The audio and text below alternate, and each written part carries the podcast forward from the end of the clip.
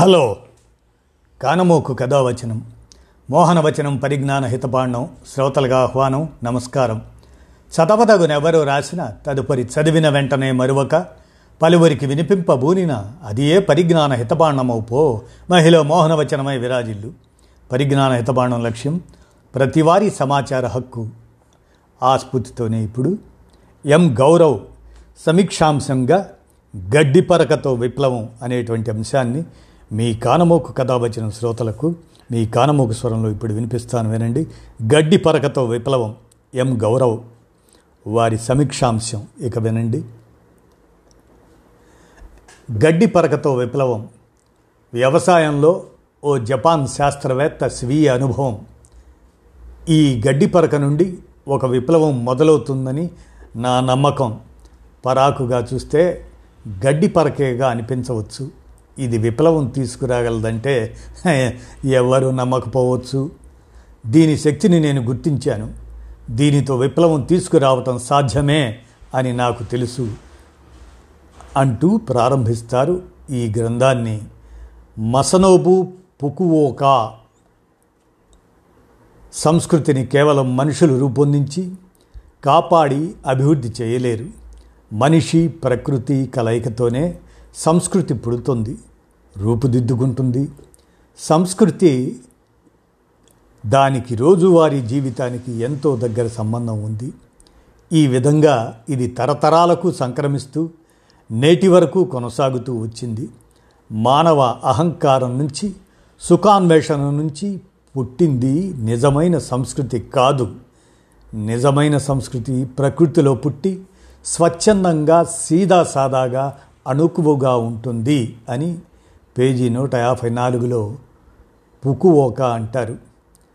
Japanese ప్రకృతి ప్రేమికుడు, తత్వవేత్త మసనోబు ఫుకువోకా రాసిన గడ్డి పరకతో విప్లవం, ది వన్ స్టార్ రెవల్యూషన్ అనే పుస్తకాన్ని మొదట టింబక్టు కలెక్టివ్ తెలుగులో సరిగ్గా 30 ఏళ్ల క్రితం 1990లో ప్రచురించింది. మళ్ళీ 2001, 2010లో హెచ్బిటి వారు పునర్ముద్రించారు. కేవలం వ్యవసాయం గురించే ఈ పుస్తకంలో ఉంటుందనుకునే పాఠకులు ఆహారం గురించి, ఆరోగ్యం గురించి, సాంస్కృతిక విలువల గురించి, మానవ జ్ఞాన పరిమితుల గురించి కూడా ఇందులో ఉండటం చూసి ఆశ్చర్యపోతారు అంటూ ముందు మాట మొదలుపెట్టిన వెండల్ బెర్రీ వ్యవసాయం మనిషిని శారీరకంగా, మానసికంగా ఆరోగ్యంగా ఉంచుతుంది. కేవలం అన్నం తినడం వల్లనే మనం బతకటం లేదు అంటూ ముగిస్తాడు. తన సిద్ధాంతం ఏ మతంపైన ఆధారపడి లేదని ఫుకువోకా చెబుతారు. కానీ అతని బోధనా పద్ధతిపైన, ఉపయోగించే పదజాలంపైన జన్, బౌద్ధం, టావోయిజంల ప్రభావం బాగా ఉంది అంటారు పరిచయం రాసిన ల్యారీ కార్న్. ఒకవైపు వినాశనం, మరోవైపు మనుగడ ఉన్న కూడలిలో మానవాళి ఈనాడు చేరుకుంది.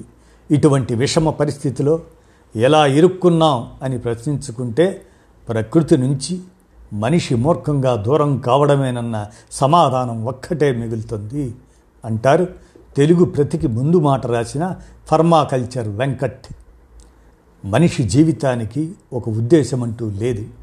అది ఉందని ఊహించుకొని దానిని తెలుసుకోవాలన్న తాపత్రయంతో కొట్టుమిట్టాడుతుంటారు. ఇది ఒకే వ్యక్తి చేసే ముష్టి యుద్ధం వంటిది. జీవితానికి ఉద్దేశం అంటూ ఊహించుకోనవసరం లేదు, దానికోసం వెతకనవసరమూ లేదు.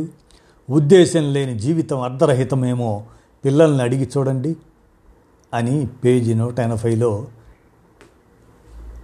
ఆ రచయిత చెప్తాడు మనకి. ఆ పేజీలోనే తన పని చూసుకుంటూ హాయిగా తిని సుఖంగా నిద్రపోతూ ఏ చీకు చింత లేకుండా ఉండేవాడు చాలా సంతృప్తికరమైన జీవితం జీవిస్తున్నాడు.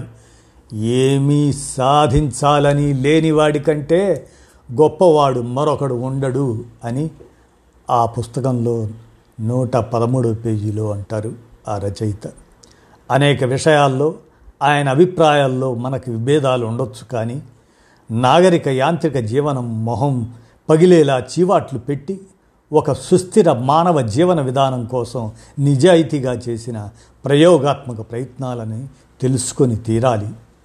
పరిశోధకులకు అయ్యే ముందు ఎవరైనా సరే తత్వవేత్తలు కావాలి అని చెప్పే ఫుకువోకా ఆహారాన్ని అర్థం చేసుకోవటానికి తత్వశాస్త్రాలు చదవటం కంటే రోజువారీ ఆహారం నుంచి ఒక అవగాహనకు రావటం మంచిది అంటారు ఫుకువోకా.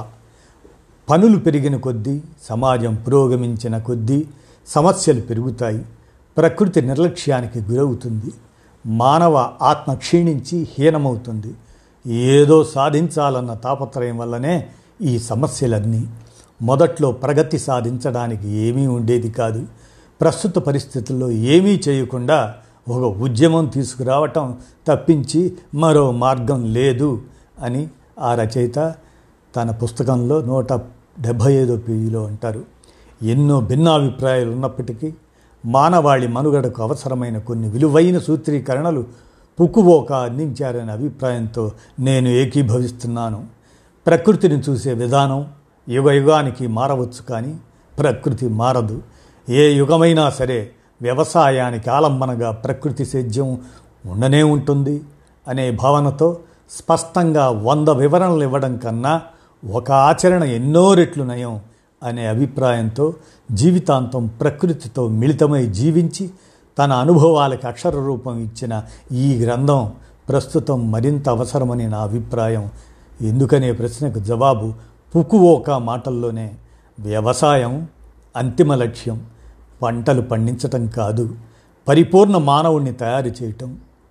తెలుగు ప్రాంతాలు మొదలుకొని దేశవ్యాప్తంగా ఈరోజు జీవితంలోని అన్ని అంశాల్లో జరుగుతున్న ప్రత్యామ్నాయ ప్రయత్నాలకి ఇసుమంత మద్దతుగా తెలుగులో ఈ గ్రంథం వచ్చి 3 దశాబ్దాలైన సందర్భంగా ఈ చిన్న రైటప్ను ఎం గౌరవ్ గారు అందించిన మీదట మీ కానమోకు కథ వచ్చిన శ్రోతలకు మీ కానమోకు స్వరంలో వినిపించాను. విన్నారుగా, ధన్యవాదాలు.